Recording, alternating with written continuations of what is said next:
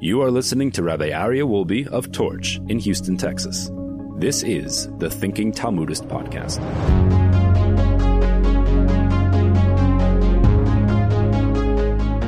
Good afternoon. Welcome back to The Thinking Talmudist Podcast. It is so wonderful to see everyone here. We are going to take a little break of our discussion that we have had, every week about the Messiah, and we're going to jump to a different topic that I think is very, very important for us to discuss, particularly in our generation, in our time that we're in right now. I think it's critically important for us to learn the following Talmud. Now, today, as many of you know, in The Hague, there was a court case brought by South Africa against the people of Israel. And it was a case where they're saying that Israel is violating international laws and that they're being too forceful against the Palestinians and Hamas and Gaza and whatever the nonsense that they're spilling there.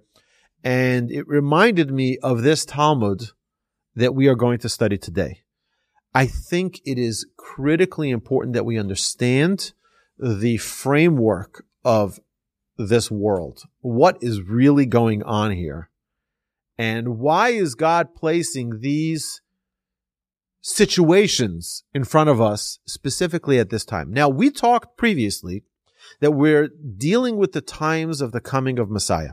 In the times of the coming of Messiah, we talked about the travails of Messiah, the challenges that the people are going to face prior to the coming of Messiah.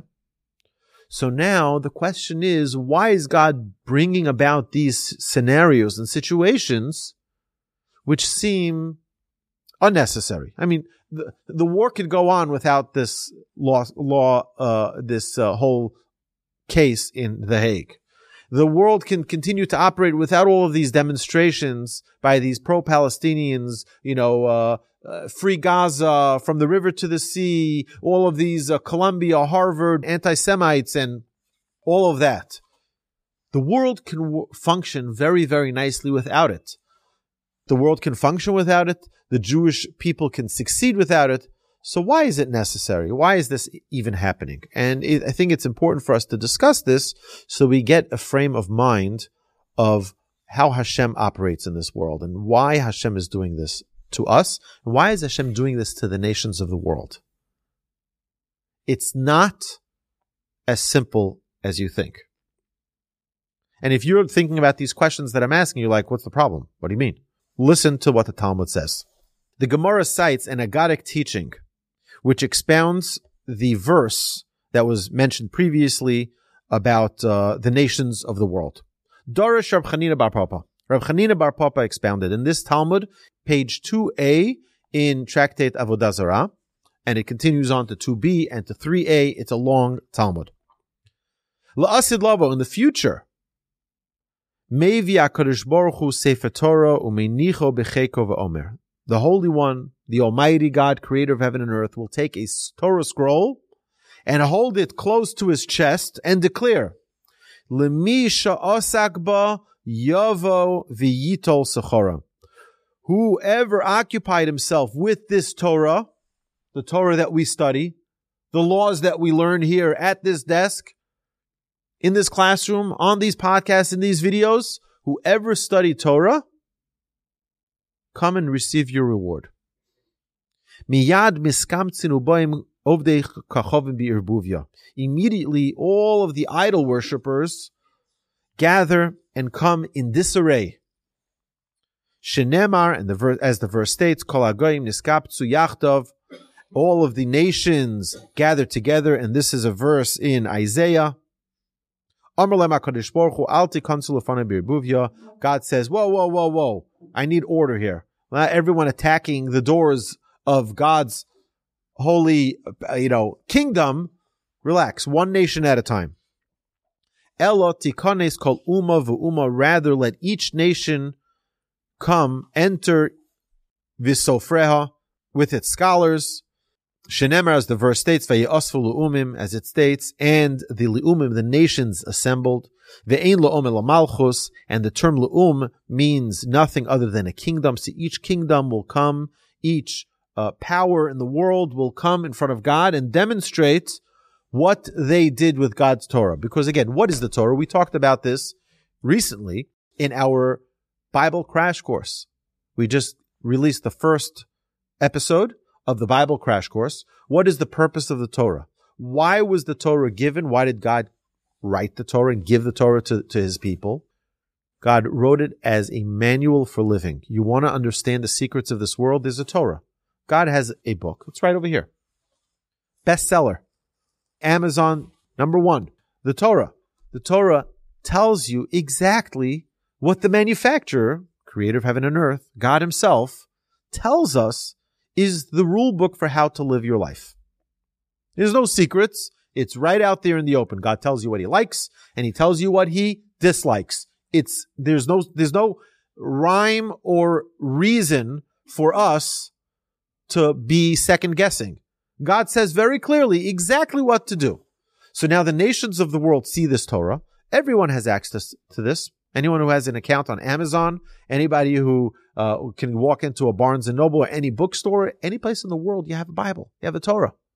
So the nations of the world are going to come now and try to persuade God that they indeed fulfilled God's Torah. The Gemara interrupts the narrative to ask, come on, you're telling me that there was this whole commotion. Everyone is trying to enter into God's, room, so to speak, to give their case. There's no balagan. There's no mess in front of God. There's no disorderly fashion. So the Gemara says, Elo ki heichi deloy le'arbuv inhu behadei adadi. Rather, the reason that God directs the idolaters to organize themselves into individual nations is so that they should not become intermingled with one another. In order that they will not be able to hear and respond to that which God is telling them. Meaning, if it's one nation, which is very important for us to understand, when we stand as individuals, when time is up, and we check in our soul back to God, and our body gets buried here in this world. Our soul is an eternal soul. God says, okay, what did you do? The same idea is true that every person will stand in front of God as an individual. You're not going to be standing with all your buddies. Well, we all. No, it's not we all. God's not going to say, y'all have to. No, there's none of that. It's going to be each individual. Same thing with the nations. Each nation will stand in front of God alone and make their case. And God will respond to them appropriately to each nation. But God doesn't want one nation listening to what the other nation, and each one, for a number of reasons. Number one is that they shouldn't be embarrassed because they're going to be humiliated. And God doesn't want his creations to be humiliated in front of one another. That's number one. There's another thing is that for basic, tactic, you don't want someone else to hear the arguments, right? You keep each defendant in a different room, and that way they don't hear the arguments of the other case. So the Gemara returns to the narrative. Miyad nichnasa lefanov malchus romi tchila. The first nation that immediately came in was the Roman Empire, comes in as the first nation to be admitted before God. The Gemara explains why the Romans merited this distinction. What did the Romans do? My time, what is the reason that the Romans are the first nation to be admitted? Mishum de Chashiva, because it is the most prestigious nation. Umenon de Chashiva, and from where do we know that they are the most prestigious? Dichsiv, Vatechul kol ara vitudshene vatadkene. It is written in the verse in Daniel chapter 7. It will devour the entire earth and trample and crumble it. This is referring to the Romans. Rabbi Yochanan said regarding this verse, Zo Romi chayeves. This is referring to the wicked Roman Empire. She'tiv'a yatsa b'chol ha'olam, whose influence has spread throughout the entire world. The influence of the Romans has taken over the world. And from where do we know that the most prestigious goes first in judgment? Because we learn from Rav Chisda, the Amar Rav Chisda said, Melech v'tzibur, if the king and his community are awaiting trial, Melech nichnas tchila badin, the king goes in first for judgment. Shenemar lasos mishpat avdo u'mishpat amo Yisrael, as it is stated, to do the judgment of his servant and the judgment of his people Israel. So we see v'tamimai, and what is the reason that the king is given priority? If you prefer to say lav oirach ara lemesiv malka ba'abre, it is not appropriate, it's not proper conduct to make the king wait out in the corridor outside and have others be inside for proceedings while he's waiting. And if you prefer to say, you can also explain, it is preferable to admit the king first so that the trial can take place before God's anger increases and gets worse and worse due to the sins of the public who were judged previously. So you first start with the king and then you deal with the rest of the people. Okay, so now we know that we start with the Romans. So now what's the actual proceeding going to look like? Having explained that the Romans are admitted first, the Gemara returns to its narrative. Amar lem HaKadosh Baruch Hu, the Almighty said to the Romans. He's going to say, this is going to be, just like, okay, to those of you who are watching this Thinking Talmudist broadcast, I just want you to know, you can tell this to the nations of the world. All right, this is what's going to happen. They're going to say, one second, were you at The Hague? You had representation there. Okay, this is the question here. Okay, the Holy One, blessed is He, will say to the Romans, Bimaya Saktim, what did you guys involve yourselves with? Omer and Lafanov, they respond to the Almighty, Master of the Universe, Ribono Shel Olam, Harbe Shvakim Tikanenu. We established many marketplaces, Harbe Mechatzos Asinu, we made many bathhouses, Harbe Kesef Azar Vibenu, we amassed much gold and silver, V'chulam Lo Asinu Elo Bishvil Yisrael. And all of them, we only did it for the sake of the Jews. Kedeshi is asku b'Torah, so that they can involve themselves in the study of Torah. Amar lahem HaKadosh Baruch Hu, the Almighty says, excuse me, shotim sheba'olam, fools of the world. Kol ma she'asisem litzorach atzmechem asisem. Everything that you say you've done for the Jewish people, you did it only for yourself.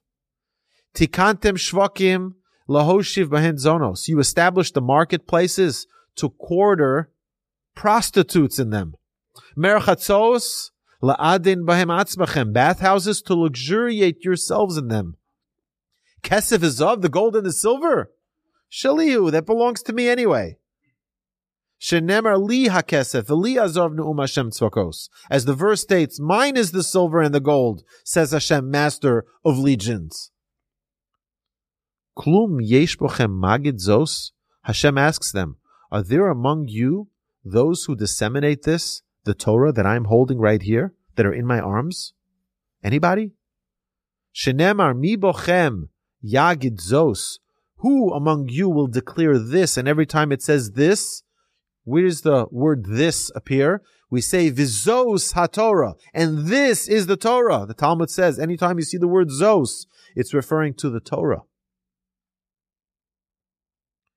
Miyad yatzu b'pchei nefesh.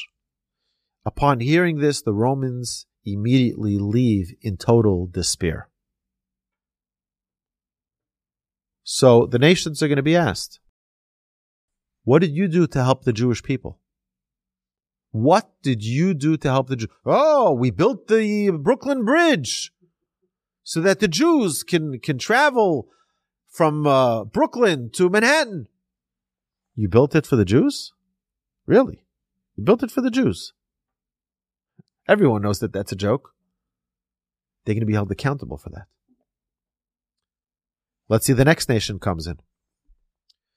Yatzu Malchus Romi, the Roman Empire goes out, and the Persian Empire enters after her.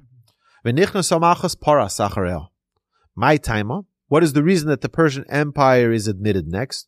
The hachashiv basra, because they're the most prestigious empire after the Romans. And how do we know this?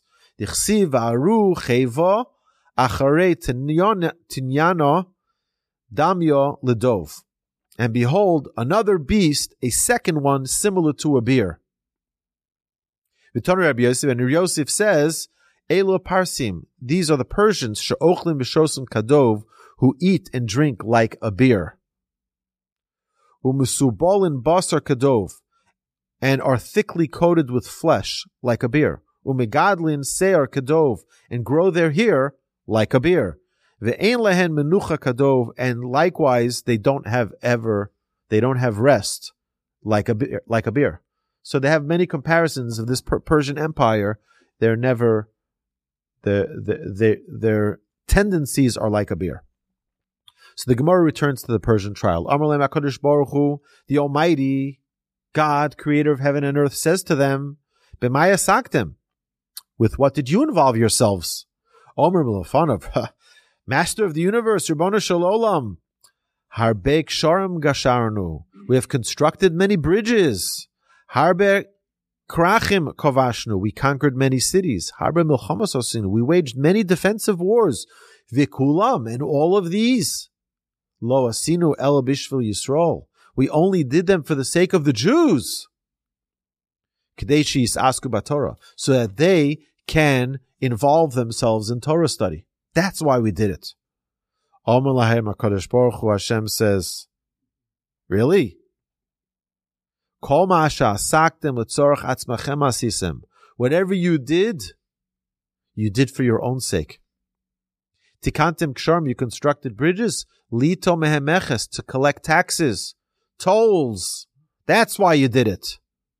You didn't do it so that the Jews can learn Torah. Krachim, you conquered cities. Lasu behem angaria, in order to press their inhabitants and livestock into the service of the king. Milchamos, and you waged wars.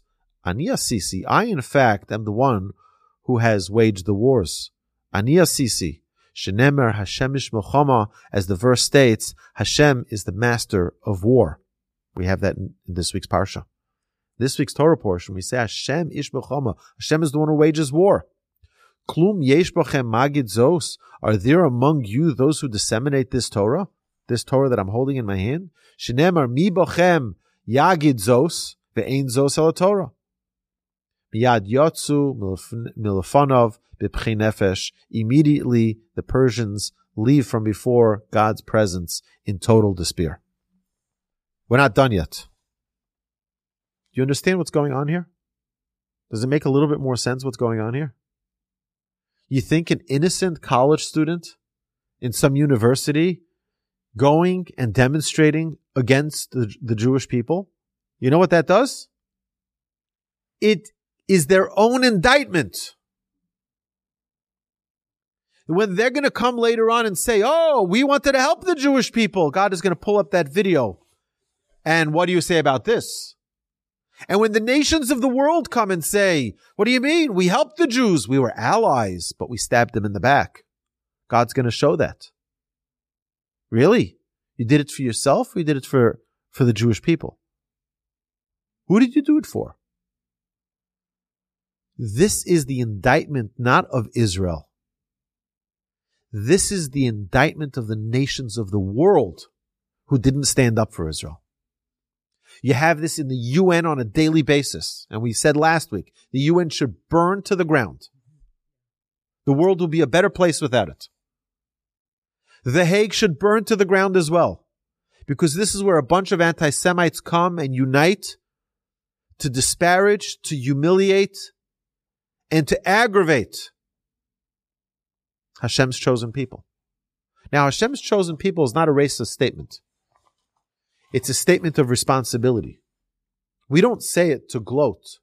We don't say, oh, we're Jewish people, and now you should... No, on the contrary. As a Jewish people, we're obligated to what? To 613 commandments in the Torah. We're obligated. The nations of the world have a perfect place in heaven with only 7 commandments. That's it. The Jewish people, 613 commandments. We're obligated to more. So it's not like a point of arrogance or, oh, we're chosen and we, no. On the contrary, we're chosen, we have to bow our heads and get to work. We have so much more to do. We're obligated to so much more. But the nations of the world who don't stand with the Jewish people are going to have a terrible judgment to come. And this is their indictment that they are placing on themselves when they vote against Israel, when they vote against the Jewish people. What they're doing is it's damning to them. Because the day of judgment will come where every nation will stand in front of the Almighty. And they're going to have to answer for themselves. And they're not going to be able to say, well, it was our politicians. It was our... No. They're going to bring all the wise people, their advisors. They're all going to be standing there like a little, puppets, like a bunch of little Karl Roves, standing there. And what are they going to say for themselves? What are they going to say for themselves? It happens to be that there's never ever been a nation that has been good to the Jewish people like the United States of America, which is what our sages of modern day call the kingdom of kindness, which is why many of our rabbis on Independence Day will wave the flag in front of their homes and celebrate many of the American holidays to show our gratitude and appreciation for the unbelievable kindness that the American people have showed for the Jewish people. The fact that we can sit here and study Torah uninterrupted and have an entire country that has religious freedom. You can open up a synagogue in your home. No one's going to bother you. It's not like in the times in the Spanish Inquisition. You lit Shabbos candles Friday night. You were shot dead. If you didn't accept the cross, if you didn't serve their idols, you were put to death. You were murdered on a stake in the square. America, the Jewish people come here. They're allowed to serve their God. They're allowed to practice their religion. They're allowed to give their boys a bris on their 8th day, except in San Francisco. And they are allowed to have a bar mitzvah. And they're allowed to sit and learn Torah. And this is an unbelievable gift. And we have to recognize this every single day, that the reward that the United States will be rewarded at the end of time for the good things they've allowed us to do here. You had a question. Israel has been saying it since October 7th, since Simchas Torah. The Israeli people are saying that we have footage of UNRWA, the United Nations Relief, Relief Agency, were members of Hamas. Not only that, the Israelis found papers in the homes of professors where the Hamas sent them letters and to their universities that they are suspended from their task of being professors in university to serve in Hamas. So the professors, the teachers, the preschool teachers, by the way, they found in the preschools, under the kids' cribs, in nurseries, rockets, RPGs, guns, Kalashnikovs. What world are we living in? The problem is, I'll tell you why you can't believe that UN members would be involved with this, because you think UN is good. The United Nations is a garbage organization. It always was. I'm sorry to get this class to become a political thing, but it's not political. These are facts. The UN has not done a single good thing since its creation, since its establishment. Every day they're condemning Israel. Every day they're indicting themselves. And there are good French people. There are good British people. There are good German people. There are good Russians. There are good Indians. There are good Chinese. There are good. But the representatives who are representing their countries are perverting and causing their entire nation to be seen as a negative force. All right, so the Talmud now continues. But once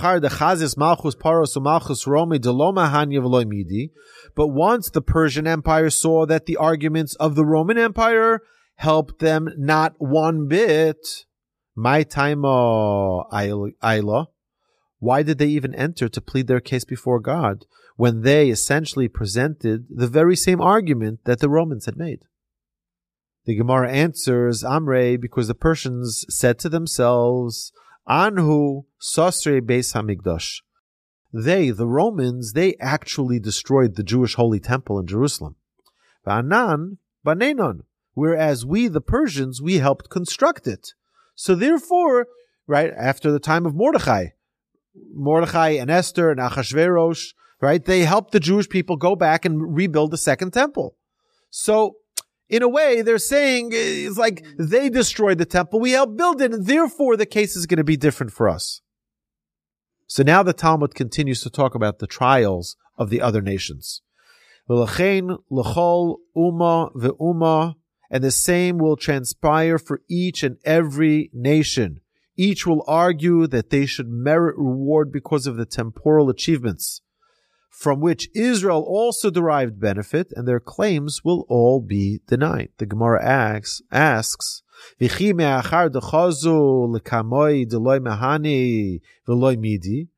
once the other nations have seen that the rationalizations provided by the previous nation helped nothing, my time Aili, why would they continue to make their case?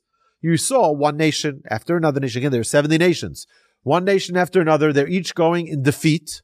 So why does number 12 decide to walk in, or number 13, or 14? It's just going to be the next nation to fall. Meaning they all gave their claims in front of the Almighty, and all of them walked out in embarrassment. The Gemara answers, Savri Hanoch Lishtabde Behu Yisrael. They think to themselves, these other nations subjugated the Jews. Right? Whereas we did not subjugate the Jews. We didn't make them suffer. Right? There were never Jews in Uganda. They were, right? In Entebbe, right? And they weren't too nice to the Jews there. But imagine the nations are going to say, well, we were just standing on the sidelines. We didn't bother with it. Like, imagine there are Jews in Romania. You actually had Jews in Romania. You had Jews in most other nations, but the Netherlands, like what Jews live in the Netherlands? The Netherlands are going to say, what do we have to do with this whole mess? It's like we were just bystanders. So the Gemara asks, what is unique about these first two nations, the Persians and the Romans, that are mentioned by name? And why are the other nations? It just says in every nation a nation. It doesn't say the story of each nation and their arguments. Why does it only single out the Persians and the Romans? By the way, you know what stands in Rome now, right? Everybody knows what stands in Rome. The Catholic Church, exactly. Okay. By the way, I know that the Nazis were terrible to the Jews. I know that Jews were murdered in many of the Arab countries, but no one killed more Jews than the Christians. Nobody. The church killed more Jews than all the nations in the world combined. There's more blood on their hands than any other nation. So it's fitting for them to be the first. All right, so now the Gemara continues. The Gemara answers, so why aren't they nation? For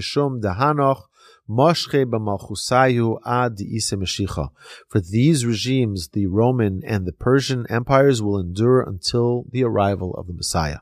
So these are nations that are going to be around for a while. They still are around. We see that you have the Vatican, right, which is now its own country, but it's right in Rome. And you have the Persian Empire, which is all of the Arab nations are all part of that. They're all, look at the hand of Iran. Iran is Persia, right? They're controlling Iraq. They're controlling Syria, and they're controlling Lebanon, and they're controlling Gaza, and they're controlling Yemen, and they're controlling Qatar, and they're controlling all of these nations against Israel. So it's not like it's just, oh, the poor little Iranians in Tehran, like, they're like innocent people. No. So the nations will attempt to defend themselves against God's charge that they did not involve themselves in Torah. Omrim Lufanov, they all say in front of Hashem, in front of God, creator of heaven and earth, Ribono Shel Olam, master of the universe, Klum Nosata Lanu V'Lo Kibalnuha. Did you even offer us the Torah? And did we refuse to accept it? No. It was never even presented to us in the first place. Now, we all know, because we're all smart and we've learned this many times, right? The Gemara argues that this cannot be their defense, since the Gentiles were, in fact, offered the Torah. And now you'll know the source for it. Umi matzi lememar hachi.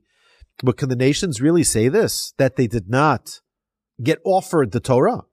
It is written in Deuteronomy 33, verse 2, he said, Hashem came from Sinai, having shone forth to them from Seir, having appeared from Mount Paran. And it is also written that God came from the south. My boy B'Seir, and what did Hashem have in Seir? My boy B'Paran, what did God have in Paran? What was God doing in all those places, so to speak? God's everywhere, obviously. But what was God? It says that God was coming from these places. Amar Rabbi Yochanan. Rabbi Yochanan tells us, teaches us, the verse teaches us that the Almighty Himself brought the Torah around to every nation and language. And they did not receive and did not accept the Torah. Until God came to the Jewish people and they accepted it. Evidently, the other nations were offered the Torah. We know this from the Medrash that we discussed many times, that we're going to put it in modern day terms, right? Every nation, by the way, this is not modern day, this is a fact. Every nation had a prophet. Every one of the 70 nations had a prophet. And every one of those prophets got a memo in their inbox one morning. They come to their office and they open up the memo. And the prophet sees, one second, it's titled From God. It says, do you want my book? Do you want my manual for living? And everyone's like, oh, well, maybe. What does it say in it? And each nation finds out what it says in it. This one says, oh, you should not covet your neighbor's wife? Not for me. You should not steal? Not for me. You shall not murder? Not for me. You should study my Torah all day and all night, not for me, right? Each one is, it's like, this is not for me. There's no way. I don't want that book. I don't want that thing. So they didn't accept it. Ella, so the Gemara asks, rather they will say thus, Klum kibalnuha velo kiamnuha? Did we accept the Torah and then fail to observe its precepts? No. We never accepted the Torah in the first place, and therefore we're not obligated to observe it. If we accepted it and neglected it, okay, that's one thing. But we never accepted it, so why should we have to observe it? It's not our Torah. It's the Jewish people's Torah. Let the Jewish people, they accepted it. Let them keep it. Why do we need to keep it? It's not our Torah. The Gemara argues that this cannot be their defense since it is an inherent condemnation. But in this very contention lies their refutation. For God will tell them, why then didn't you accept it? That's the problem. Why didn't you accept the Torah in the first place? So the Gemara concedes this point and therefore suggests that they will submit a different defense. What are they going to say now? So they're not going to say, well, we didn't accept it, so therefore we... You can't say... Well, right, what's the argument of ignorance doesn't work in court. You can't say, I was speeding at 160 miles an hour because I didn't know that there was a law that you have to follow the speed limit. Right? Your ignorance isn't an innocence. Ignorance isn't innocence. So that's answer. That's the first thing. So they say, you know what? We're not going to really take that defense. We're going to go a different angle. This is what the nations of the world are going to say in defense. Ribbono Shel Olam, master of the universe, Klum Kafis Oleinu Har Kegigis. You know that the Jewish people received the Torah twice. Anybody remember this? So the first time the Jewish people are at Mount Sinai and they receive the Torah. They're like, we got it. But then Hashem put the mountain on top of the people. You remember that? Kegigos, like a like a pot. It's like a pot where God says basically either accept the rest of the Torah, the oral Torah, or I just drop it on you and you're done. And nobody will know this ever happened. So the Jewish people, and then later on, when the Jewish people had the miracle of Purim, that's when they accepted the Torah again out of love, not out of... So now the nations are saying, well, you never forced us into it. You never forced us into it. That's why we didn't accept the Torah. One second, let me just finish this. And therefore we never really refused it. We just like, you never forced us into it. Just as you did for the Jewish people, that you coerced them to accept it. And they stood at the foot, literally at the bottom of the mountain, meaning the mountain was right on top of them, where God says either accept it all, or I drop it and goodbye. Rabbi Aryeh Wolbe said, this teaches that Hashem tipped the mountain and positioned it over the Jews as though like an overturned vat. He said, if you accept the Torah, then great, all is well. But if not, this will be your burial place. Had you coerced us, the nations say, into receiving the Torah as you did the Jews, we too would have observed its precepts. It is unfair to reward only the Jews for observing the Torah and mitzvos when we would have acted just as they did had you coerced us to accept the Torah. Miyad Omer Elohem HaKadosh Baruch Hu. Immediately Hashem says, Harishonos Yashmi'unu. Your level of commitment to the first set of commandments, the 7 precepts of the Noahide Code, the 7 Noahide laws, will inform us whether you indeed would have observed the Torah that I coerced upon them. Meaning, let's see if you kept the 7 Noahide laws. If you kept the 7 Noahide laws so diligently, then we could talk about the rest of it. Because the Noahide laws are not only for those who receive the Torah. 7 Noahide laws are for all the nations of the world. Only 7 commandments, and that's it.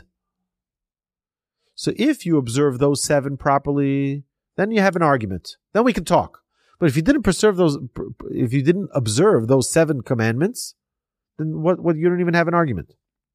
The first ones will inform us about your commitment. Sheva mitzvos shikibaltem hechon kiyamtem. So let's look, the 7 Noahide laws, these precepts that you did accept upon yourselves. Have you observed them? No. You have not. And you likewise would not have observed the Torah's commandments. If you didn't accept those 7 properly, you didn't perform them properly, 613 wouldn't have done the magic trick. Okay? The Gemara asks, and from where do we know that the Gentiles did not observe them?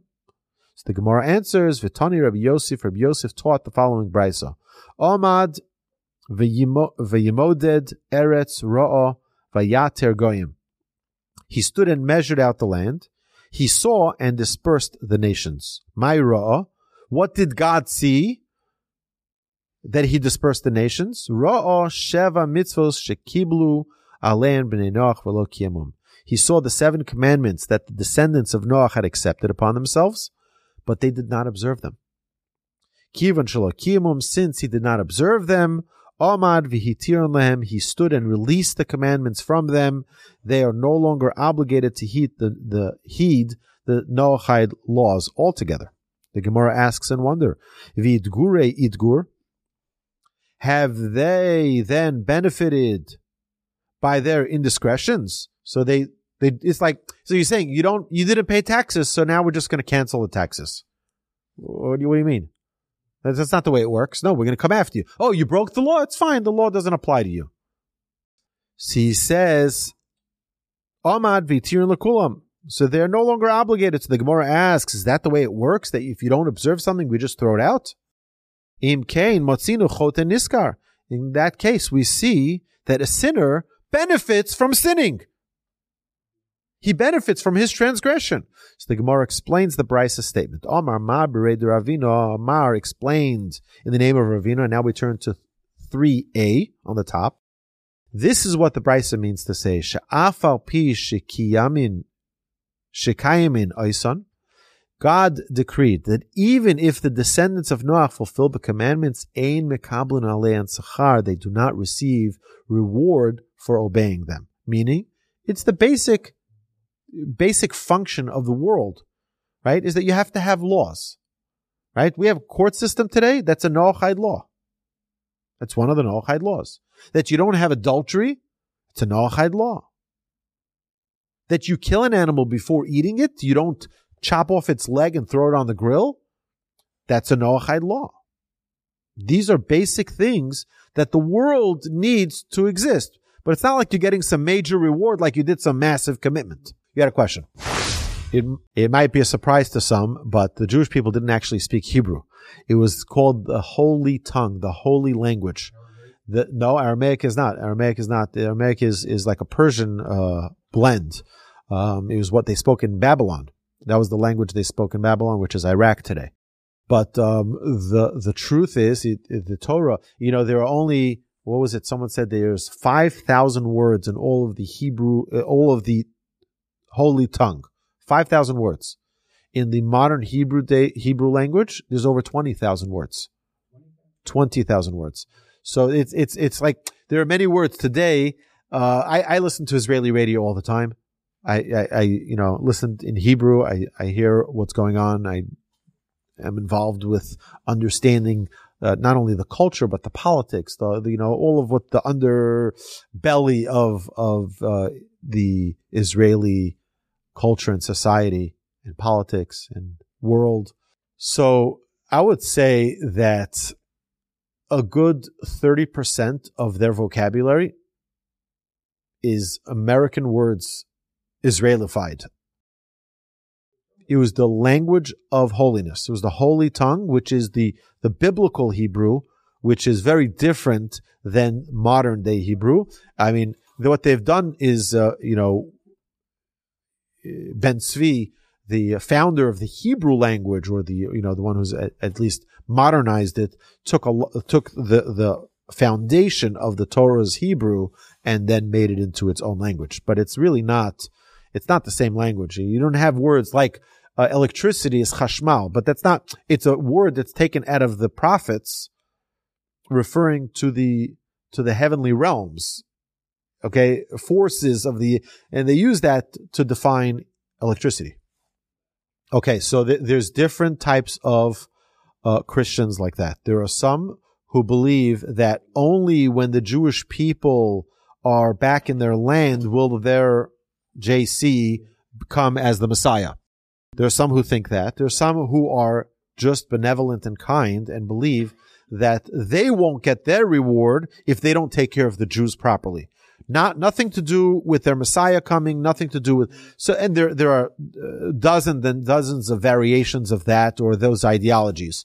But here's the bottom line. Remember what the Talmud here says.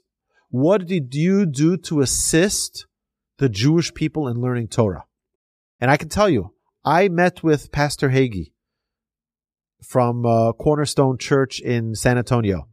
And I was in his place over there. I met with him, and he is a person who's genuinely concerned about helping the Jewish people for the sake of the Jewish people, and he gives millions of dollars a year to Jewish institutions that are furthering the Jewish cause.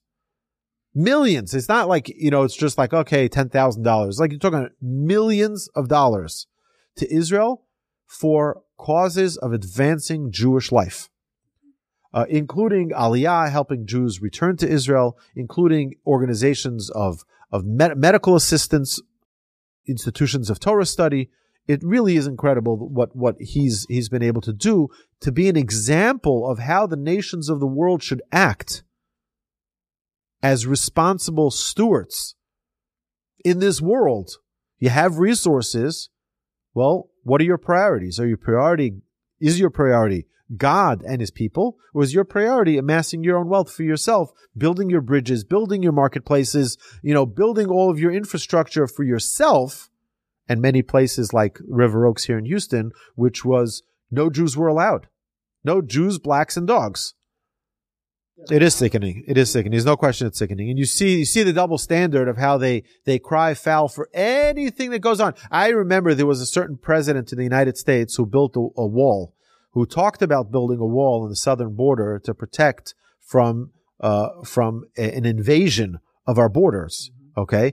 And the Pope, the big chacham, okay, the big wise, right there, exactly, big clever man. What did he say? He condemned him as this is a hateful thing.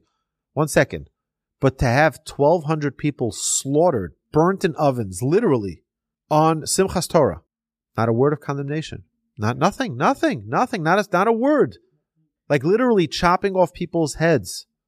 It's unfathomable that the world is silent on such a thing. It's unfathomable. Yes, I want to just summarize because it's getting a little late. Everyone has Shabbos to prepare. We're going to continue here next week. We're going to continue this Talmud talking about this exact topic here.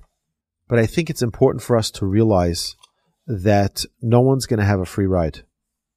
It's not going to be what you think, my dear friends. It's not going to be what you think. People think. The nations of the world think, oh, we can get away with it, you know, or we can just be quiet about it. Or just like stick to our corner. We're Canada. We're just like, leave us alone. No.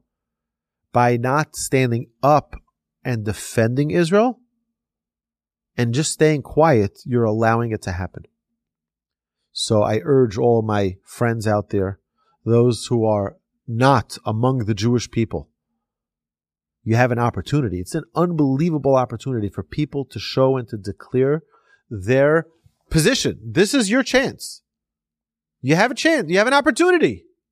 You can declare your position. We are here to protect God's people and to stand up for them and to defend them.